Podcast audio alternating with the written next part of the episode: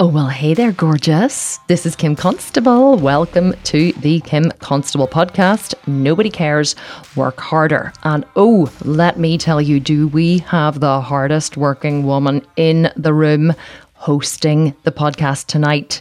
No, not me, or today. It's maybe today for you, it's tonight for me.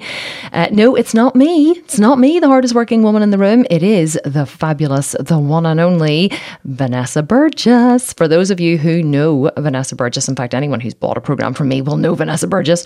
She is one of the top coaches in the Sculpted Vegan. In fact, I would say she's head coach. Um, we've never actually given her that official title. Her official title in the company is actually marketing manager, believe it or not, but she also moonlights as a coach um, in the groups. And oh my God, she is fabulous. Vanessa joined the company um, many, many moons ago whenever the first four week shred was launched. And I think that was in 2018. Yes, it was in 2018.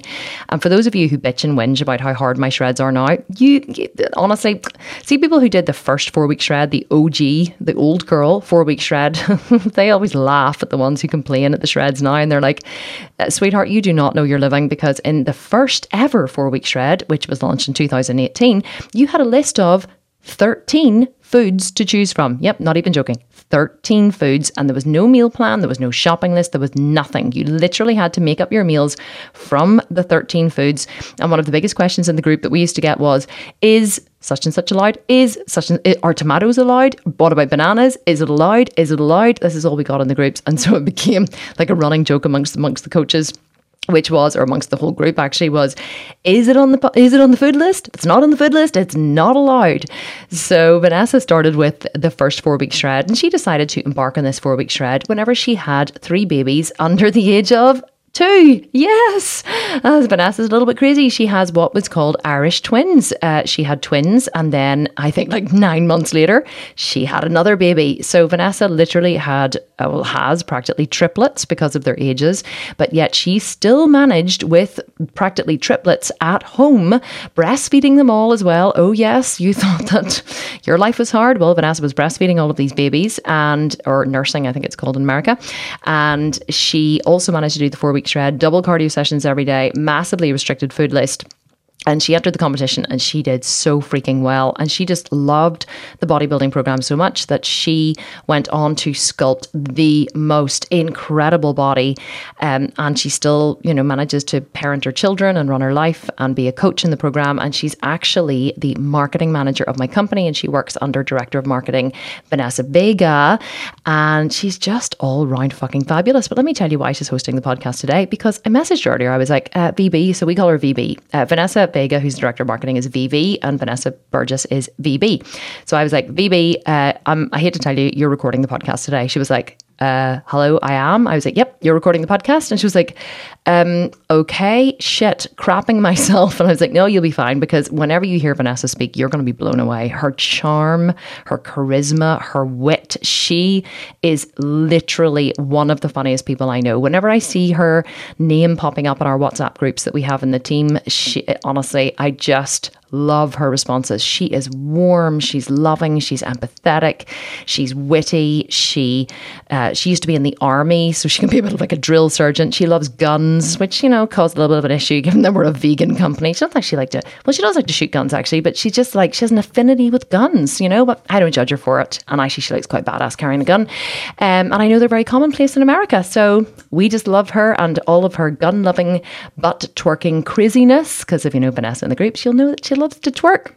But apart from that, she is just insanely knowledgeable. She has spent the last four years since 2018 studying every single aspect of bodybuilding. She studied under me, she studied under Laura, she's done her own study, she's done every single shred and build that we have in the company. She's been coaching the groups for years now.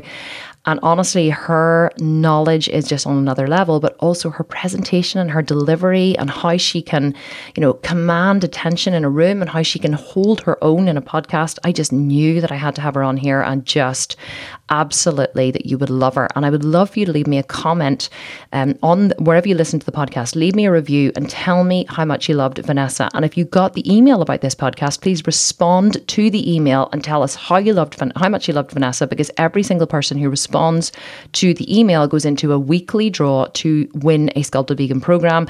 And I do think that Susie, my assistant, sent me through the winner this week. So let me just go check.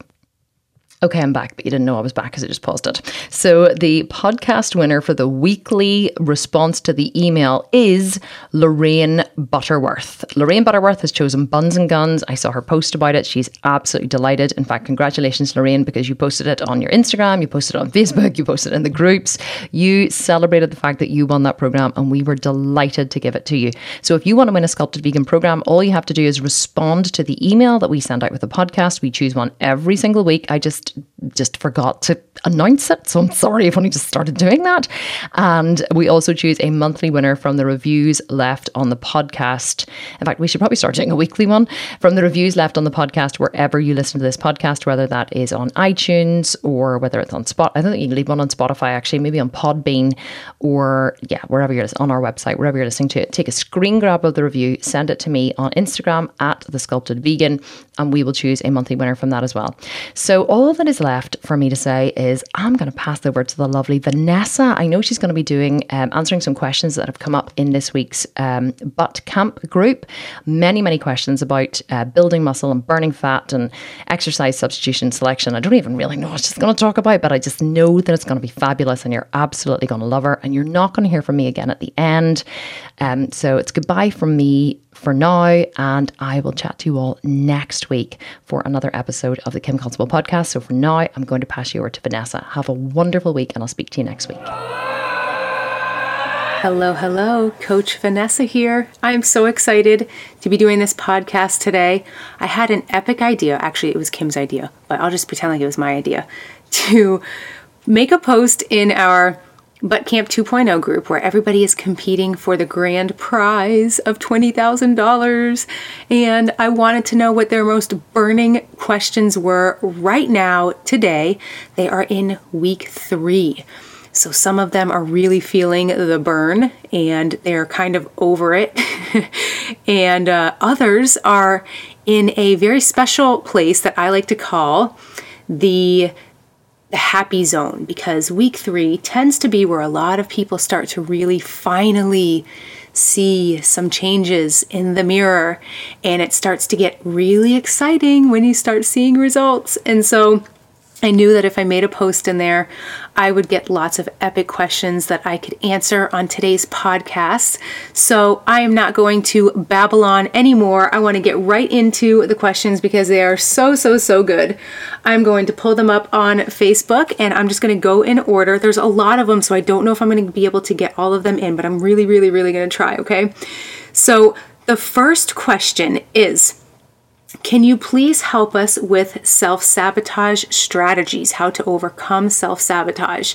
And this was the very first question that popped up, and I was actually really excited. I get very giddy when people want me to talk about self sabotage because I used to be, and sometimes it still happens, but I used to be the self sabotage queen, okay?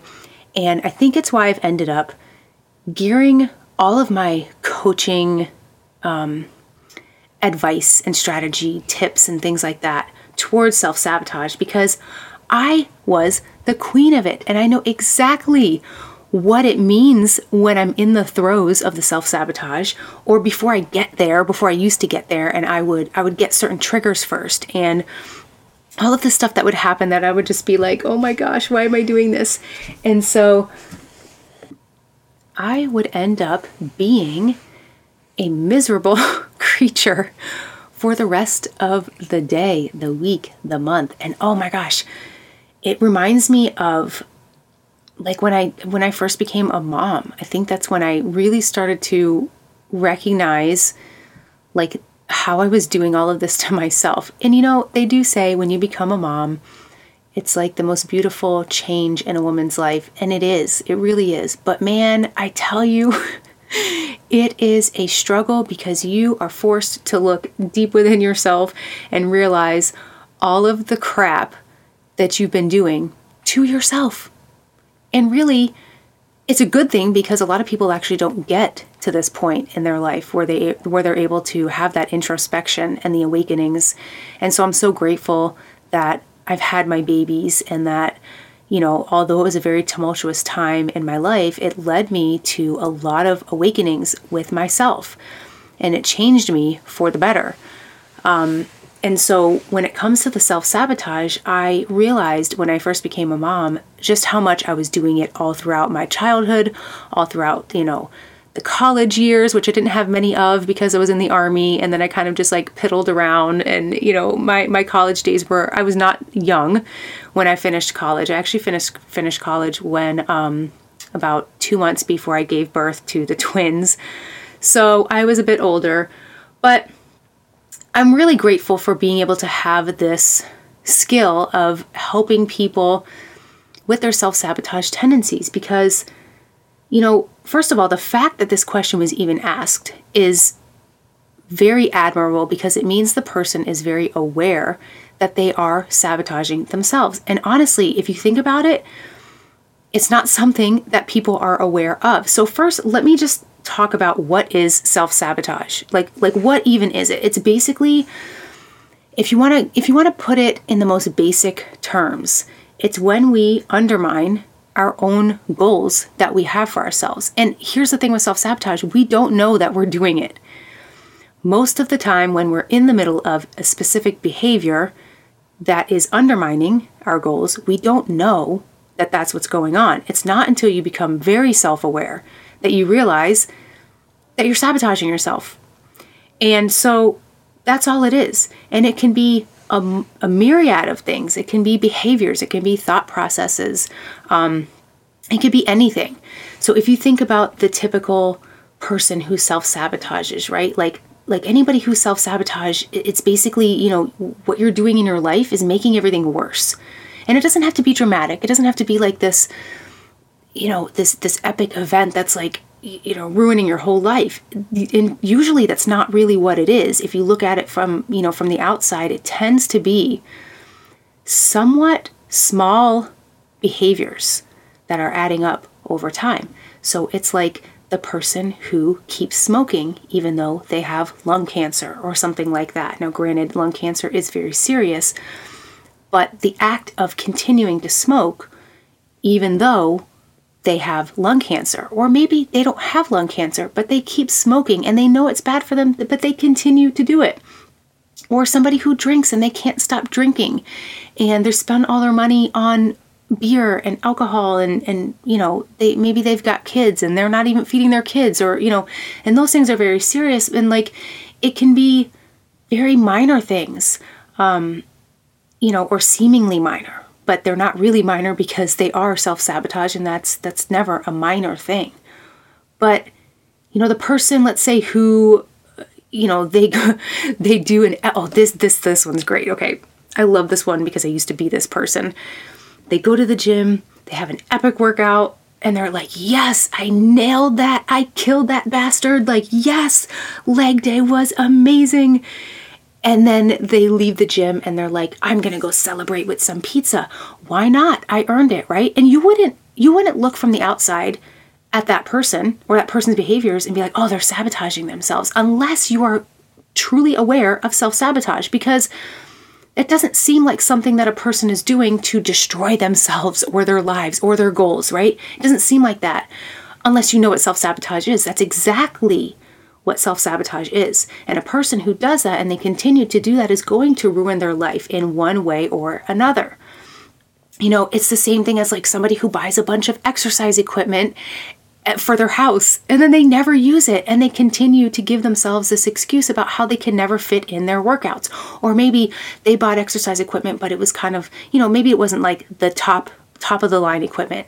And it was a little bit cheaper. It was all they could afford. And they're like, oh, but I don't have like the really good squat machine. So I'm not able to go heavy. And so I just, I don't know, I feel like I'm like wasting my time. That is self sabotage, okay? That is self sabotage. And, you know, or the person who comes home from a job that they hate and they, they veg on the, t- you know, on the couch and watch Netflix all night while eating a bunch of snacks. And they don't do anything they're, they're not doing anything to change the fact that you know, that whole time that they're spending, you know, watching Netflix, they could be looking for another job instead of, you know, dealing with one that they hate or something like that. You know, it's not always a very, you know, simple thing, of course, but everybody around us self sabotages and most of them don't even know it. And really, it's just a fear, you know, it's just a fear. Like self sabotage really comes from fear. It's either, you know, a fear of being successful. Oh, this one is, I love this one because this is not really very so, you know, as clear as the other ones. So this could be a person who, uh, oh my God, I just had like an epiphany too, because I did this one too in the army. It's a person who is afraid of being better or getting a promotion in some way. So for me, it was, you know, going up in the ranks and they sabotage that by either you know coming into work late or you know doing something that you know the boss says not to do or breaking some rules here and there or just like you know coming to work disheveled or not really being all there or whatever. Like anything that would be frowned upon in a work environment and they would do these things. I did this in the army actually and i didn't even realize it until right now That's why I love these moments. Let me tell you, this is real life right here. I'm not editing this out, okay? This is a real life epiphany that I'm having right now. And I'm staring at the wall and I'm like, holy hell, Vanessa, like you you really sabotage yourself in the army because and I'll tell you what, how I did it. I left the army as a specialist. So that is a ranking of E4 and it's not a bad ranking, of course, but I could have been a sergeant and I purposely did not want to go to the promotion boards. I was only in my 20s. I actually joined the Army when I was 20 years old, so I was very young. I was not ready for it at all, but I threw myself into it because for me, I knew that it was going to help me in a lot of ways that I just didn't know yet what those ways were. And I did not want to be a sergeant. And you know why I didn't want to be a sergeant? Because a sergeant has more responsibility. A sergeant has to take the blame for what his or her soldiers are doing if it's something bad or something wrong. You know, a sergeant has a whole other level of of just importance in the ranking system. So when you go from a specialist to a sergeant, it is a huge jump. It's not like the other jumps, you know. It's not like going from a private to, you know, it, it's it's so big of a jump even though it's just one rank. There's a lot, there's like a big money increase and I wanted that money. I wanted the paycheck, but I was like, man, I I'm not ready for that responsibility. And I refused to go to the promotion board. So I would it would be my time to come to the promotion board and you know, my time to like to stand there and, and basically a promotion board you get in front of like a bunch of higher ranking uh, people and you answer questions and you have to be very professional and very like you know, it, it was just something that I wasn't interested in doing. And I'm like, I, not only do I not want to go through that because it's scary, I don't want the responsibility of being a sergeant. So I'm not going to do it. So I wasted away the last year of my army term. I was in there for four years. I wasted away the last year because I didn't, I was afraid of being successful.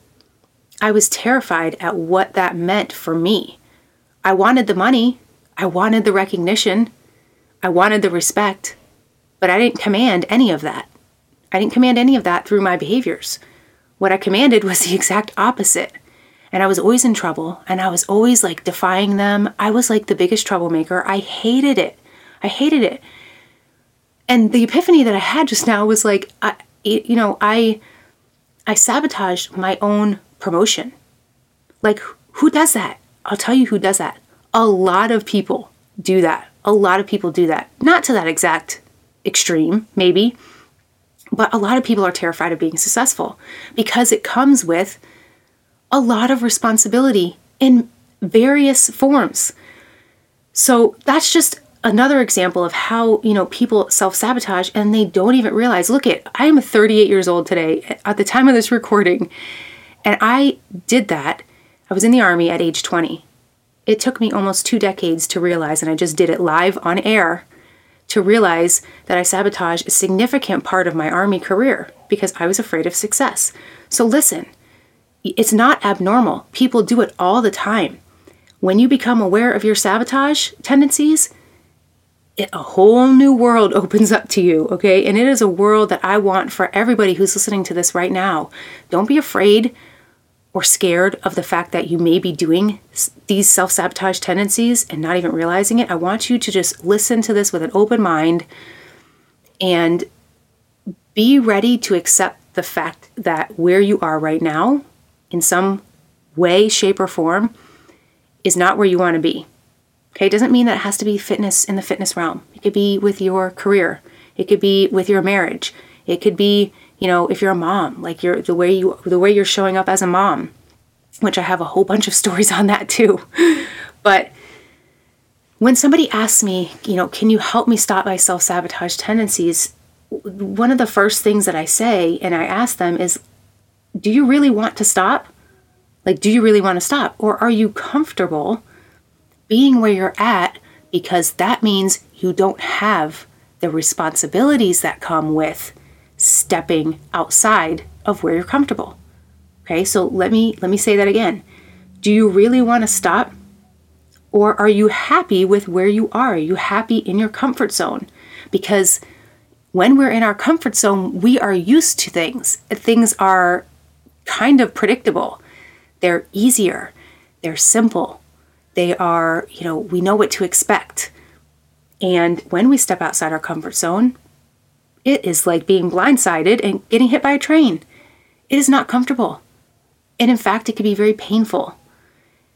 And it may seem like an easy answer if I ask you, do you really want to stop self sabotaging? But it's not. I guarantee you, somebody is listening to this right now and they're going, oh my God, I don't, I don't know if I want to stop.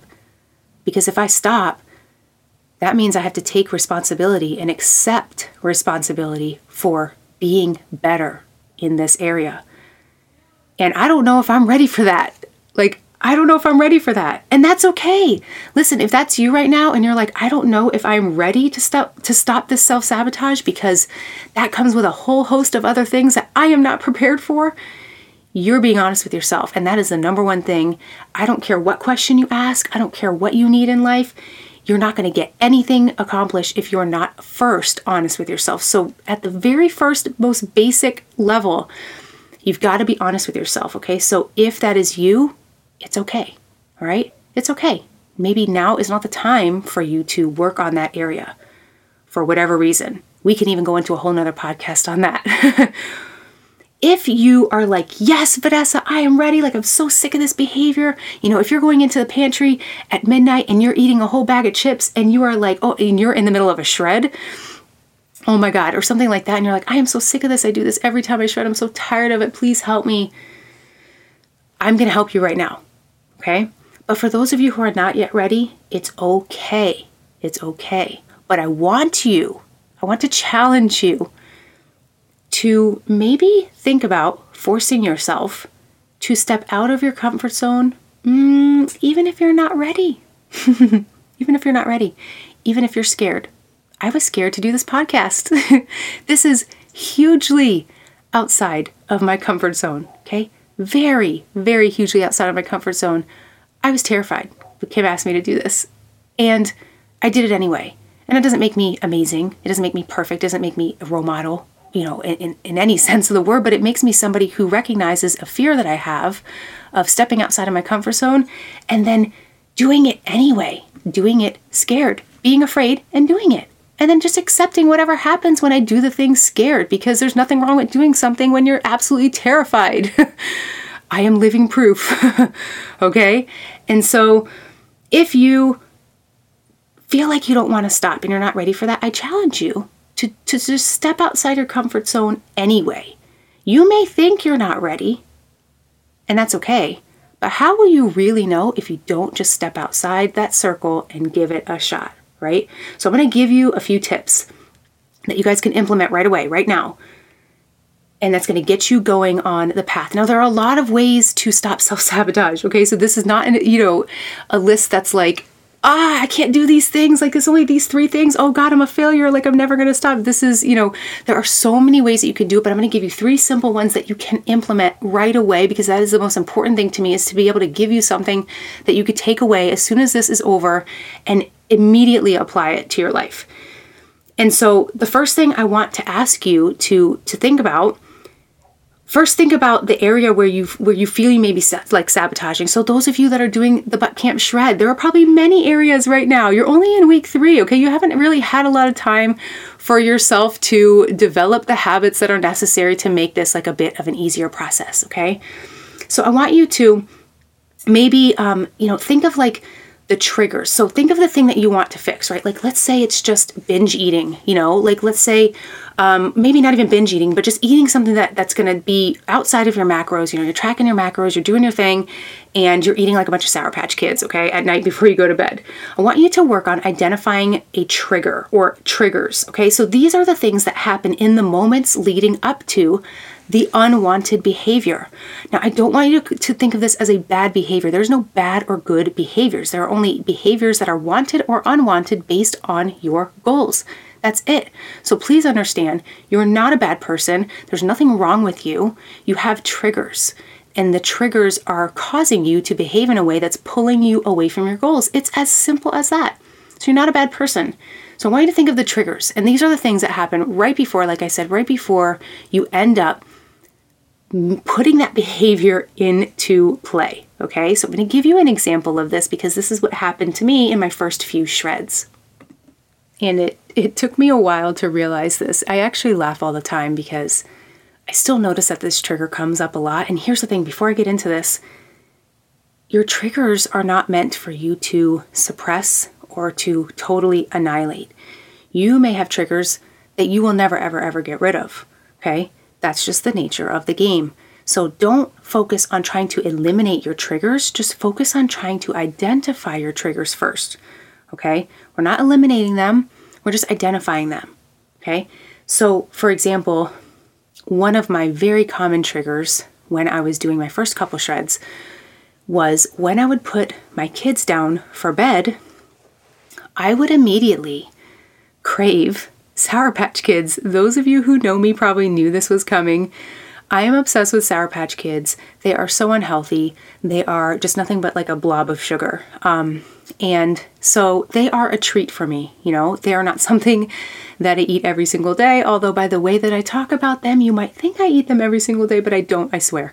Um, so, a trigger for me was I would put the kids down, and it was like, you know, moms, you know exactly what I'm talking about. You put the kids down for bed and you're like, it's like angels are singing. It's like, oh, that was like really bad angel singing. But you know what I mean? Like, it's like, it's like this whole, like, oh my God, finally, like time to myself. And you can just plop down and just like, you know, just take a moment. And that was the very that was a, a, very big trigger for me because in that moment where I realized I no longer have to be this thing for everybody else, I can just be with myself for a moment, I would immediately start craving the Sour Patch Kids.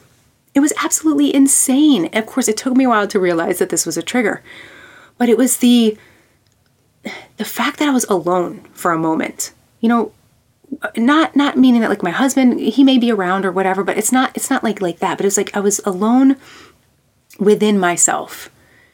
And i didn't have responsibilities for a few minutes. And it was like oh this feels so good. I'm going to relax. And i would be like i earned these sour patch kids. I earned them I've been a mom all day. I've been shredding all day. I've been doing cardio all day. I cannot take another second.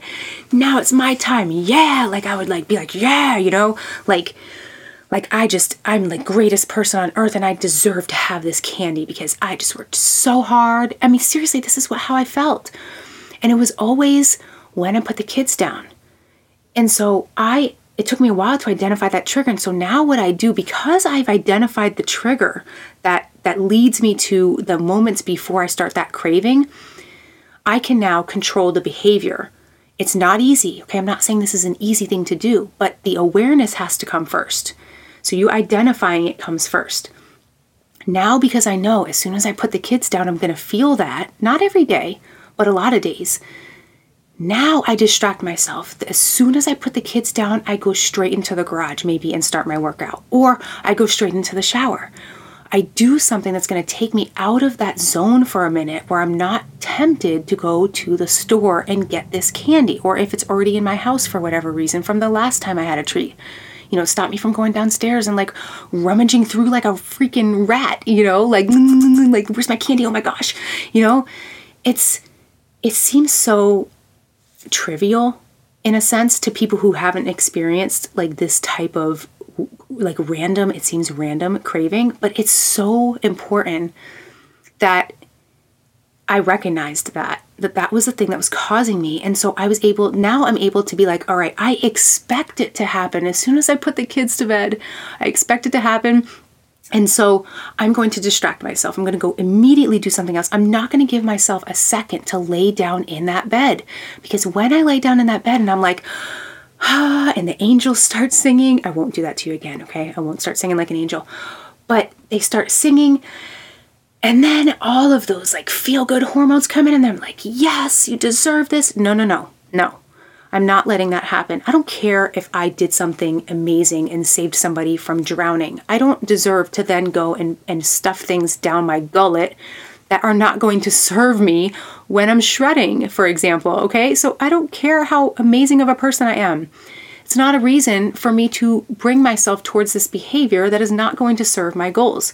Okay, so that's the first thing identifying your triggers. When you identify them, you're not trying to get rid of them, you're just trying to be aware so that you can then maybe distract yourself, okay? What that's one of the things that you can do. Another thing that you can do is it, you don't necessarily have to have identified the trigger before you do this step but this is um, this is something you can add in there is learning to pause and extend the gap between stimulus and response. Kim has talked about this many times before and i love it because it works for like literally everything. In fact it's one of the best tips that you can use for any situation that you are in especially an emotional one. If you can pause before the stimulus or the trigger and the response. Okay? It's like you're you're minding the gap. We call it in the psychology realm, we call it minding the gap, okay? It's when you are trying to make that gap as big as possible because it gives you time to think. It gives you time to address the situation. It gives you time to go within yourself and figure out what is going on here in this moment. And so if you can pause, like as soon as you get that stimulus or that trigger, or even before it's coming, if you've already or if you've already identified what the trigger is and it's coming and you know it, take a pause. Right? So like I put my kids to bed and I already know that it's coming. I put my kids to bed. I can just pause. I don't have to go and distract myself and go run and do something else. That that is that's what I choose to do because that works for me, but I could also just pause. And I can just stand there and not do anything and think for a second about what I'm going to do. If you can mind the gap for as long as possible, for as long as whatever makes sense in that moment, I mean, if you're like, you know, at work and you don't have a lot of time and you're like in this situation, okay, obviously you're not going to be able to stand there for an hour. But pause before the stimulus and response. And I'm telling you, or not before the stimulus and response, in between the stimulus and response. And I'm telling you, your whole entire world will change because you you are stopping yourself from an automatic behavior that your subconscious is pulling you towards. So if you can get used to doing that, you're able to then control the behavior that follows after that stimulus or that trigger and that is huge because that's that's something that people cannot do. First of all, they can't do it because they don't recognize it, and second of all, it's really freaking hard to do. this is something you're going to have to practice all the time. Never, ever, ever get sick of practicing something, okay? That is how you get better at it. That's how you make it easier. That's how you make it a part of your natural behavior, your natural thought process. So much easier, so much easier. So practice that. Practice pausing in between that stimulus and the response and minding that gap, making that gap last as long as you can in the moment because you're giving yourself a chance to correct a behavior that maybe you would not have been able to do prior to this, okay? So that's a really good one that I love. And then another one, this is something that's not going to really help in the moment when you're feeling a trigger to do something that's going to undermine your goals, but this is something that can help as a long term solution that has to be done regularly. So you can use a repetitive visuals hack.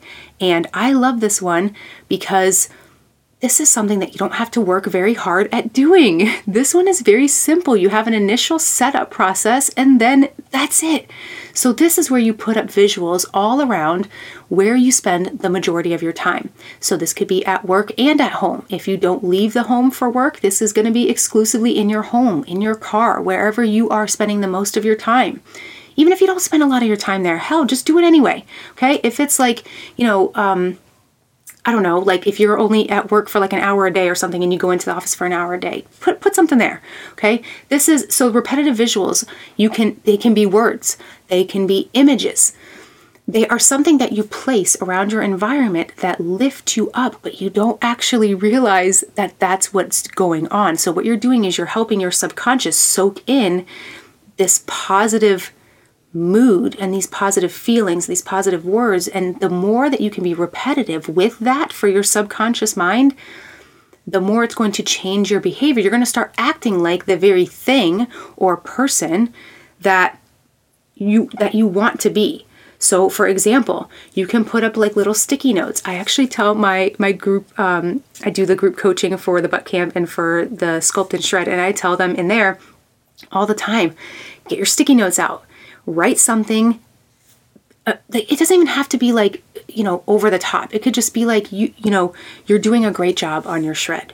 If you're shredding, if those of you that are doing butt camp right now, you know, take a go do it right now. Get a sticky note. go do it right now. Get a sticky note and write you are doing a great job in butt camp. So it doesn't have to be over the top. It doesn't have to be like, "Oh, you are you are just like the most amazing person that ever walked the earth." You can write that. Absolutely, but you don't have to. Just have it be whatever is going to lift you up. Now, it's going to seem weird when you first start doing this, okay? Remember though, repetition is the key. You have to see these visuals over and over and over and over and over again throughout your day so that your subconscious can pick them up as your reality. Okay? It's not going to help if you just do it once a day needs to be over and over and over and over again. In fact, if you have a smartphone, as most of us do, change your background right now to something that makes you feel good. It can be a quote, it can be, um, this is actually proven in psychological research that if we stare at now this is this is for images and not like real life because you can do it in real life and it's better but if we stare at greenery so natural greenery from earth um, woods pictures of being in the woods and things like that beautiful rolling hills. Um, you know, anything that has greenery is proven to lift our mood. So go change your background to something that is, you know, green. You know, if you can't go outside in nature right now or whatever, um, or have like your favorite quote, or write yourself a note on the Notes app on your phone, screenshot it, and use that as your background and you can change it every single week. So, literally, every time you pick up your phone, you're getting a repetitive visual hack for your subconscious. And here's the thing with, th- with these things is that it doesn't take any work throughout the day for these things to work in your subconscious. It just takes that initial setup period. So, the initial you know, writing down the quote or taking the screenshot or downloading the image or whatever. And when I say images, the images of greenery and things like that they're going to lift your mood but you could also use things like your your body goal. If you have somebody like kim we all love kim's body and you post her pictures up like maybe of her on on the the bodybuilding stage or whatever your favorite picture of her and make a copy of it, a bunch of different copies, and plaster them all over your work area or your bathroom or your pantry or whatever. Like it's gonna seem a little silly, but it's not. Like this is this is what you're doing is you're helping your subconscious soak in things that are motivating to you, things that are making you feel good. Whatever your subconscious is repeated, repeatedly subjected to becomes your reality. Your subconscious does not know the difference between real and fake, guys. It has no flippin' clue. So, whatever you are repetitively saying to yourself, whatever you're repetitively seeing out in the world, in your environment, whatever you're repetitively thinking, your subconscious thinks that that is real life. That is your reality. So stop putting yourself down. Stop beating yourself up for having, you know, moments where you go in the pantry and you eat the, the chips that you, you know, you weren't supposed to eat that night or whatever. Like stop putting yourself down. The more that you tear yourself down, the more you're convincing your subconscious that you are that terrible person. And that's not right. That's not okay. For you, that's not okay. So use the visuals hack. Remember, Repetition is key. It is going to be the thing that changes your subconscious mind and makes you feel like the things that you are being subjected to over and over again are your reality. It seems so simple, and it really, really is. Just take the time to do that initial setup period, get all of these things down pat, and then you can have like you know these constant reminders. And sometimes you're not even going to realize here's the thing i want to also mention this. When it comes to our subconscious we do not have to be aware of the thing that we're reading or seeing or thinking. Just the fact that it is there and you walk past it is helping your brain. It's helping your subconscious soak that in. You don't even have to realize it's happening. In fact we never realize that it's happening okay in the moment. It's only when you're aware of something like this and you're like okay i know what's going on here. And then you become very aware of of, of your behaviors and how they match the things that you've been subjected to. So that is my my those three are really like my top tips for self-sabotage. They you know, don't you don't have to use all three every single day. Pick your favorite one, pick the one that resonates most with you right now in this moment and do it now. Just go do it now. Okay, so I'm to get to the next question. Let's see. So somebody is asking, what is your favorite quad exercise? And in parentheses, she writes small home gym, so some machines, but not all the fancy guys. So if you don't have um, the fancy equipment for the gym and you're trying to build your quads, um, first of all, it's good. You know, load is king as we preach all the time in the Sculpted Vegan. So, the first thing is if you cannot add load through your dumbbells or barbells to a point where you're challenging yourself, your second option is to work on the the time under tension which of course you should also do that when you're going heavy but that's a whole different thing.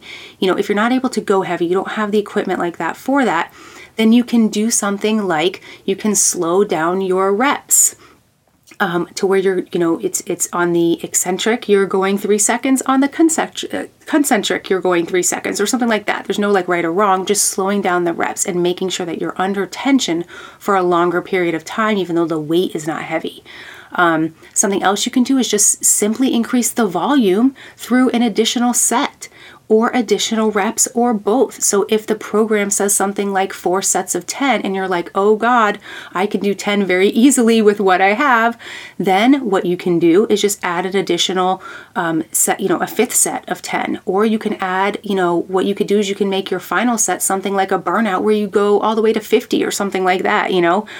The point the point with this is that when you don't have load as your option and you're not able to add weight, you have to do something else to trigger that failure response. And so this brings me to your next question, which is perfect because her next question was Do you push to failure on each? Um, on each body part each time. So, in other words, not the first few sets, but the last set for every body part? Or do you keep one to two reps in the tank at certain times? So I love this question because this is actually something that's not very commonly known.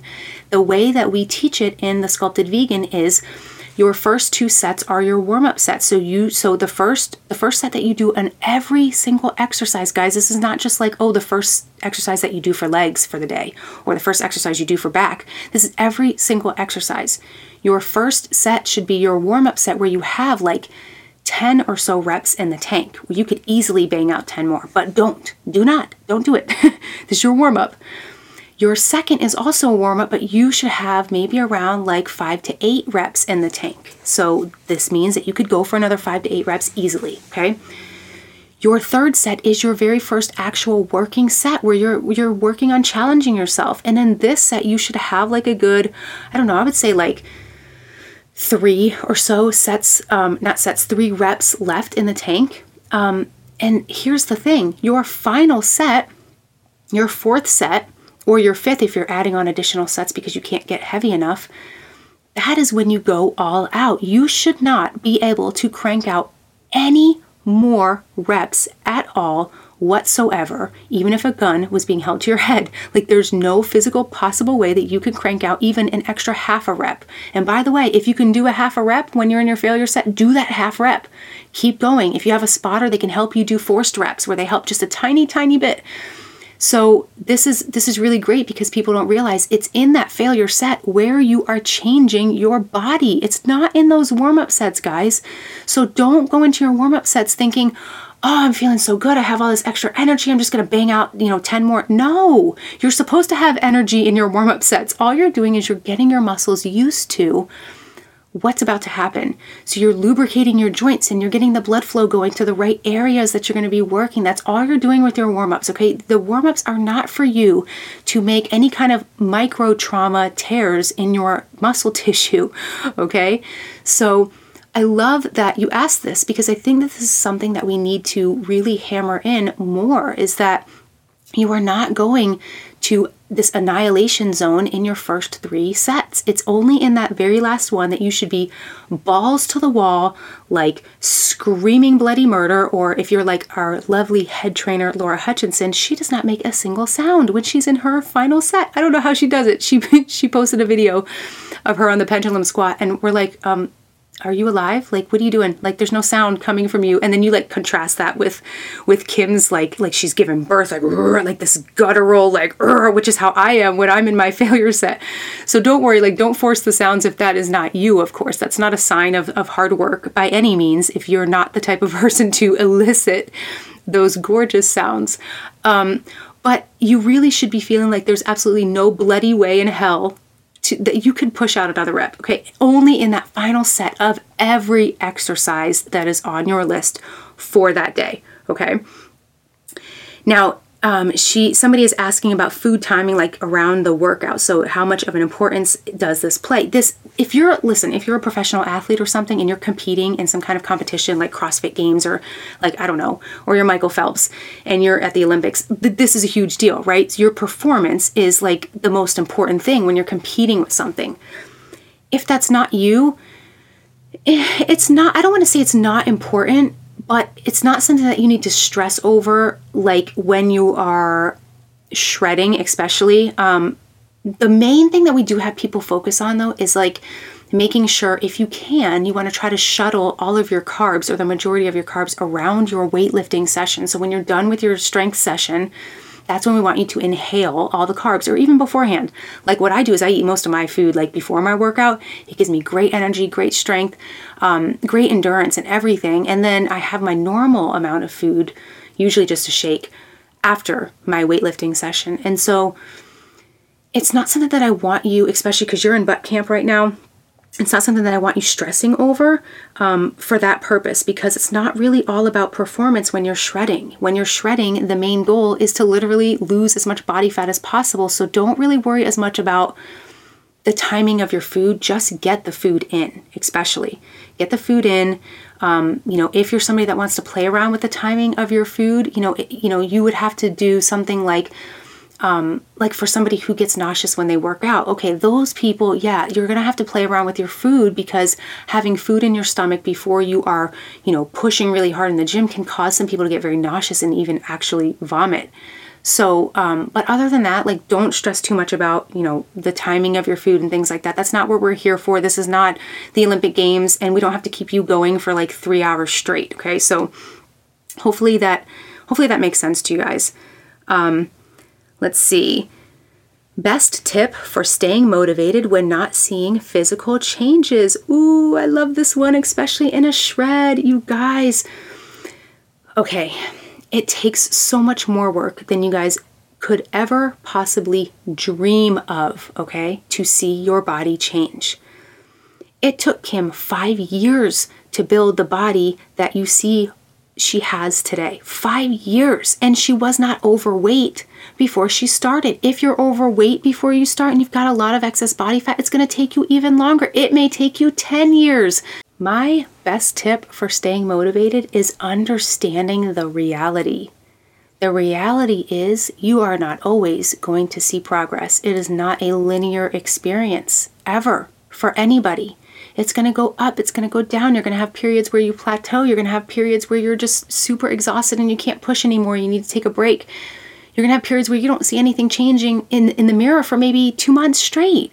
You know? So understand first the reality and you need to align your expectations with what is reality. The people who don't have the right expectations that are realistic are the ones who struggle the most with this. And I'm not talking just to her, this person who who asked this question, because it applies to so many of us. We've all been here.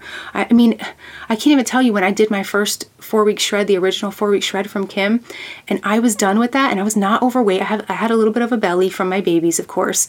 Um, I I ended that four week shred and I actually cried. I was like, oh my god! Like first of all, I was so proud of myself for doing it. It was like the hardest thing I'd ever done my stomach was finally flat for the first time since having kids, you know, and at that time I was still nursing my third baby and he was two years old. And so I was breastfeeding and I was like, so stressed out and I had never been able to experience the flat stomach yet. And I wasn't rushing it by any means, but I was so happy and proud of myself. But let me tell you something I was not aligned with reality.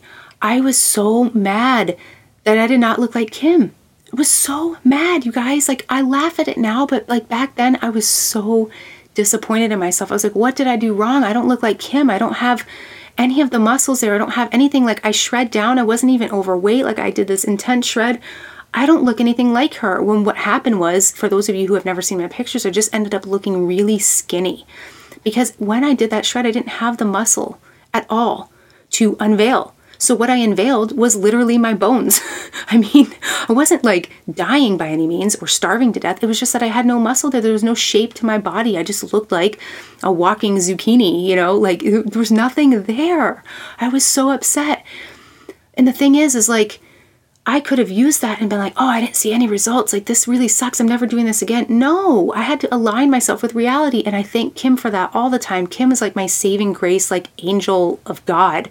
She, and not just because I'm on her podcast, but she has really like had this come to Jesus meeting with me several times where she's like, listen, Vanessa, you are not going to look like me after 4 weeks. You're not even going to look like me after 4 years maybe. You need to you need to be realistic. It takes so much time to build muscle. It takes consistency, it takes patience, it takes discipline. One thing that it does not take, and I'm talking to all of you right now, listen closely, it does not take motivation to get the body that you want. And I'm sorry to tell you, and if you disagree with me, that's absolutely okay. But I'm telling you right now, motivation is not what it takes. It's discipline, it's consistency, it's patience. You know, most of the time when I wake up, I have zero motivation to do anything that I need to get done that day, especially my workouts. Are you kidding me? Do you think I'm really excited about waking up and dying in the gym every single day? No, I look forward to how amazing I'm going to feel after because I love the pain afterwards. I love being sore. I'm like like super crazy like that, but I look forward to the feeling of accomplishment, which boosts my confidence, which is what we need. We need to do things that are going to boost our confidence. And one of the ways that we do that is accomplishing small steps, small goals, small tasks every single day whether you are motivated to do it or not. You don't need motivation, you need discipline. It's totally normal to not feel a lick of motivation after, especially like for those of you who are shredding right now, especially after that first week. You know, you're running so high on adrenaline and excitement when you start a new workout program. You cannot continue at that state for the entire eight weeks or 12 weeks or however long you're in it. You can't, it's impossible. You can't live on that kind of adrenaline constantly. And adrenaline can be motivating in some ways. The excitement can be motivating. But listen, reality is going to come smacking you down with a two by four, like right across your face. It is not sustainable. You cannot go into anything that you do in this life and expect to be motivated to get it done every single time that it's time for you to get it done. No. So, my challenge for those of you listening to this that are like, I am really, I cannot find the motivation. This is so hard for me. I can't stay motivated. My challenge is for you to start talking to yourself and reminding yourself that it's okay to not be motivated. You don't need motivation to change your body. You don't need motivation to get a new career. You don't need motivation to put your head down in the books and start studying for your certifications. You don't need motivation to be a better mom. You don't need motivation to, you know, become a sergeant in the army. You don't need motivation for that. You need discipline. You need to tell yourself that even though these things that I want for myself are difficult and hard, I need to do them anyway. I need to do them anyway. Okay? It's great if you have motivation and you're going to have some days where you're mo- more motivated than others but i'm telling you right now it's going to be like 10% of your life that you're going to be motivated to do most of the, the things that you need to do. That's reality. So i want to challenge you to first of all accept yourself accept the fact that you're not motivated. Be okay with it because it is okay and realize that perhaps what needs to change is your discipline. I'm sorry to tell you There's nothing wrong, by the way, with needing to be more disciplined. Okay? Nobody was born, nobody shot, you know, shot out of their mother's womb being like, yeah, like full of discipline. Okay? Nobody. You have to learn it. It is a skill. You have to you have to do this yourself. Nobody can do this for you. It's one of the reasons why I joined the army. I knew, let me tell you something. I'm to I'm to take like a little side road here. I remember telling my dad, "Oh my god, it's so funny." That I want to join the army because I cannot pay my car bill on time. I don't want to work. I don't want to work and then give my money away for bills. I was so anti paying bills. You guys, I don't talk about this a whole lot, and I'm now telling like probably millions of people right now. But in those young adult days, I did not want to pay my bills. And I had a car at the time, and I was like, I don't want to work. I would always work as like a waitress in restaurants and I hated it so much. I was like, oh my God, this is just, I don't, I did not like working, you guys. I did not have any work ethic whatsoever. And part of the problem was I was working and I would have to give that money away to somebody else. I hated it. But you know what? I don't know why, but for some reason I recognized that in myself that I needed to work on that, that that was not okay. It was not, it was not okay to be that kind of person. I wanted to improve my work ethic and I sent myself off to the army. Do you think that I was motivated at all to go torture myself in the army for four years, to dig my own ditches and sleep in them, to get deployed overseas and fight in a war that like I didn't even agree with, you know, stuff like that. Like I'm not going to get political on the podcast, of course, but I just want you to understand that I did not wake up motivated to do that. I saw something that had to improve in myself and I did it anyways even though it was really hard and scary and and uh, quite frankly was like very probably the worst 4 years of my life for many many reasons that we won't talk about today. But I don't regret that at all.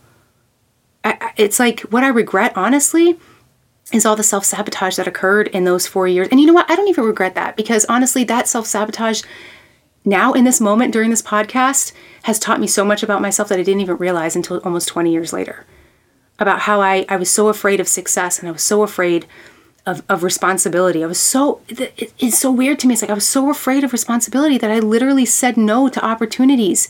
And you guys, there are people right now listening to this that are doing that. You're not accepting, you know, responsibilities because you're scared of them. You're scared of the work. You're scared of maybe you might fail at those responsibilities. Well, guess what? Who cares if you fail? What is the worst that can happen if you fail at something? You need to fail in order to learn. If you don't learn, if you don't fail, then you can't learn anything. You're not think of like your your your best days where like everything goes smoothly and you're like, "Oh, yeah, this is great. I love this day."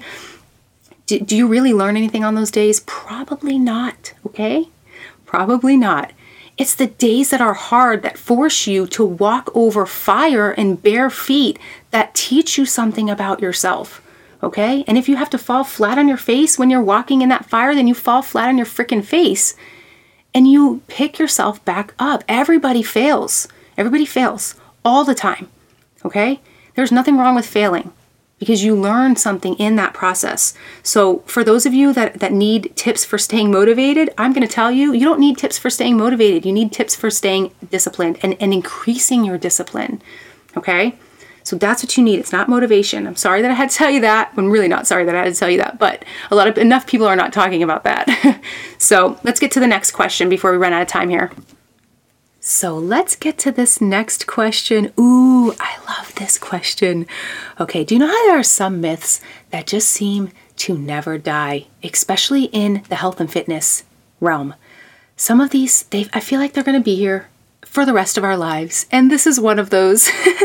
so she asks Can you debunk the myth of not eating before bed, aka the evening snack? And can you tell us why we are?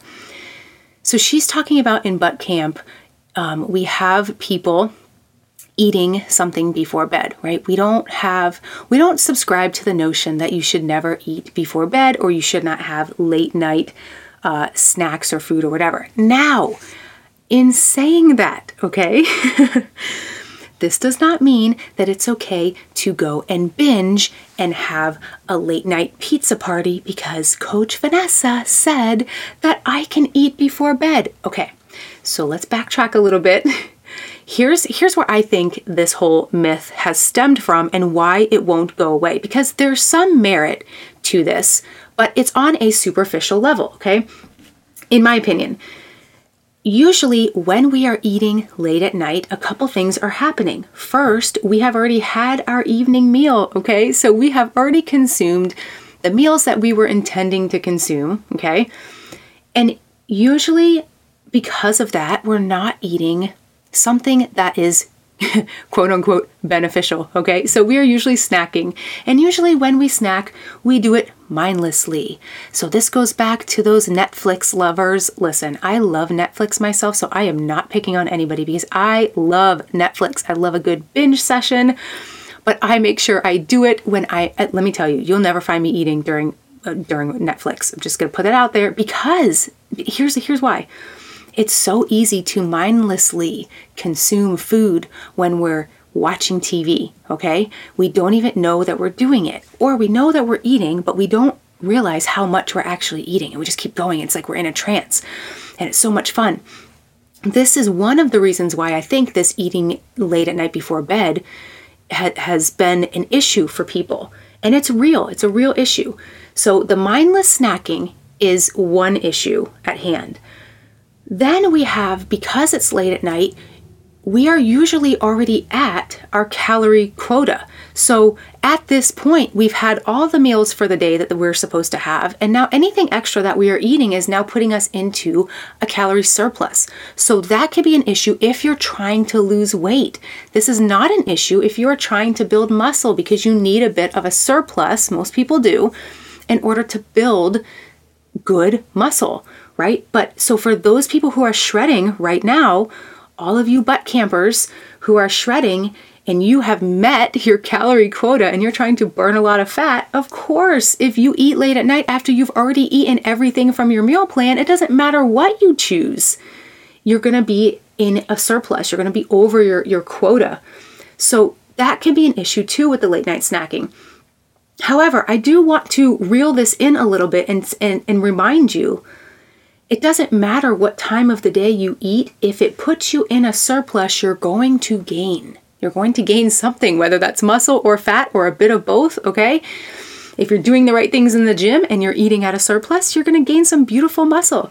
But it doesn't matter what time of the day that happens, okay? So you could end up being in a surplus by 12 o'clock noon. And you're to have a really rough day if that's the case, trying to make it to the end of the day, okay?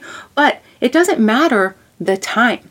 Now, another thing is like we tend to have people eating, like rearranging their meals, especially in a shred, to where they are putting their carbs, like a big, not not a huge portion, maybe maybe a huge portion. I don't know. Some people do it that way, but like having a bagel or something like that before bed. This is actually helps calm our stress hormones. So it it kind of like acts as like a buffer against cortisol in a way when we eat carbs now, not binging on carbs, okay, I have to say this multiple times because I don't want anyone to get the wrong idea. You're eating just enough to help you relax, and usually that helps people drift off to sleep. And so when you're shredding, a lot of people get this shred in insomnia, and eating something like a bagel before bed actually helps them fall asleep. So that's another reason why we have people rearranging their meals. If those of you who are having trouble falling asleep, push your carbs off to bedtime, okay? So I think that's where this this myth comes from. It's like there are all these other factors that are going into the habits of the people who eat late at night. It's not the eating late at night, it's the habits and the environment in which it's happening. So keep that in mind when you are dealing with you know this fear of eating before bed. Also, don't call the food police on me, okay? I eat like 50% of my calories before bed. Oh my God. I eat so much food before bed. Kim often, and she does not hide this, okay? You can go in her Instagram stories and she will, you'll see her stories. She often eats a bagel at like 3 a.m. Well, maybe not often, but, but it happens at a regular occurrence, maybe once a week or something like that, because she can't sleep. And so she gets up and she has a, a, bagel and it and it knocks her out and she goes to sleep. Listen, if this was a problem, the people who eat before bed would be fat okay, we would have some serious problems. A lot of the sculpted vegan coaches, and we are not the only ones, by the way, of course, we're not like, you know, special in any way, but a lot of us, including Kim, we eat before bed. We don't care what time it is. So the thing is, is you want to make sure that you're not going over your calorie quota, okay? If you're following one of our meal plans, and you're done with the meal plan, guess what, honey? You ain't you're you're, you're not going to be eating before bed, okay? Because if you eat before bed, now that brings you over and now you're in a surplus and now you're going to have an issue. Now, if that happens to you though, one time is not going to kill you okay but I, I, need you to to look at if this is a pattern for you and you're often eating something like snacky before bed after your meal plan because that is going to cause problems down the road okay so let me hit one more question really quickly because we're already out of time and I'm so sad because I'm having so much fun. I hope you guys have been enjoying this. I want to hit one more question really quickly, okay? Because this is a this is something that a lot of people are struggling with. Somebody is asking if if I can touch on the fact that you don't have to cook these gourmet meals and these extravagant meal plans and, and do like nine hours of prepping on a Sunday, like meal prepping on a Sunday to shred, okay? Listen, in order to shred, you just have to eat a certain number of calories, okay? And you have to work out in a certain way, and you have to burn a certain number of calories, okay? Those calories do not have to come from a chef, okay? I am here to tell you Vanessa Burgess does not follow meal plans.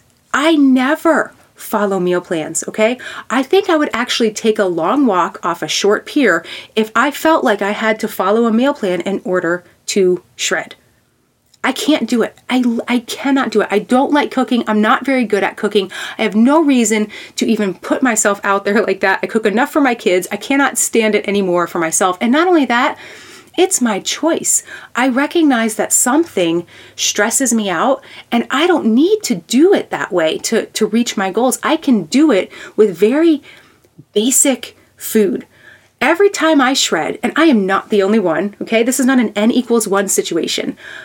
There are many of us who do not follow meal plans. We just eat the basic, the base like a basic carb on the side and a protein and a fat and a this. So, what I do, and everybody laughs at me for this, I have no shame, okay? I eat green beans cold from a can when I shred. I eat tofu cold from the package when I shred, okay? In fact, I do these things when I'm not shredding, okay? I've never followed a meal plan and I get amazing results. Of course, I am still working on my body. I still have body goals that I want to reach. I want to eventually look like our Queen Kim, okay? I'm not there yet, but I shred and I get great results now that I've put on some good muscle so that now it's not like that original four week shred result, okay? Which is like, oh, I can't even, I can't even go back there today. but I see great results, okay? And many other people don't follow it, you know, gourmet things when they are shredding. And listen, so listen, here's the thing. We include meal plans in the shred process, okay, in her programs because people love her meal plans and they want her meal plans and they want to learn how to cook and they want different flavors and they appreciate the different flavors and and I love that Kim listens to what what people want and she gives you what you want.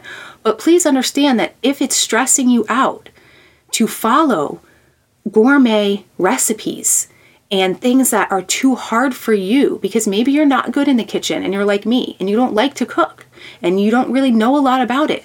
If that's stressing you out, please take a step back and maybe consider tracking your own macros if you're if you know what you're doing or maybe take the time to then now at this point learn how to do it, right? But you don't need to be like a chef in order to shred, okay? You don't need to have a, sh- a chef in order to shred. That is like a mouthful right there. but you can literally crack open a can. I'm laughing so hard because I'm having this for dinner tonight. You could crack open a can of Italian green beans and you can just dump them down your throat. I, I don't even care if you heat them up. I know to some people that sounds disgusting, but I want you to understand the whole point of this this answer is that you don't have to put yourself in stress overload if there's something that is not working for you and there is an alternative to it. There's an alternative to following a meal plan. You can track your own macros. And we help you guys with that. But understand that, you know, just because something is in a plan and she provides that as an option, nobody's forcing you to do that, okay? You can shred without gourmet meals. I know it's a lot more fun for some people, and that's fine. Everybody has their own thing. So I hope, listen, I am out of time, but I really hope that you enjoyed this as much as I enjoyed it. I had a lot of fun and I was not quite as scared as I thought I would be. so maybe we could do more of these. If I did not answer your question on this episode, maybe we can do another one down the road. But thank you guys so much for listening and I will talk to you soon. Bye.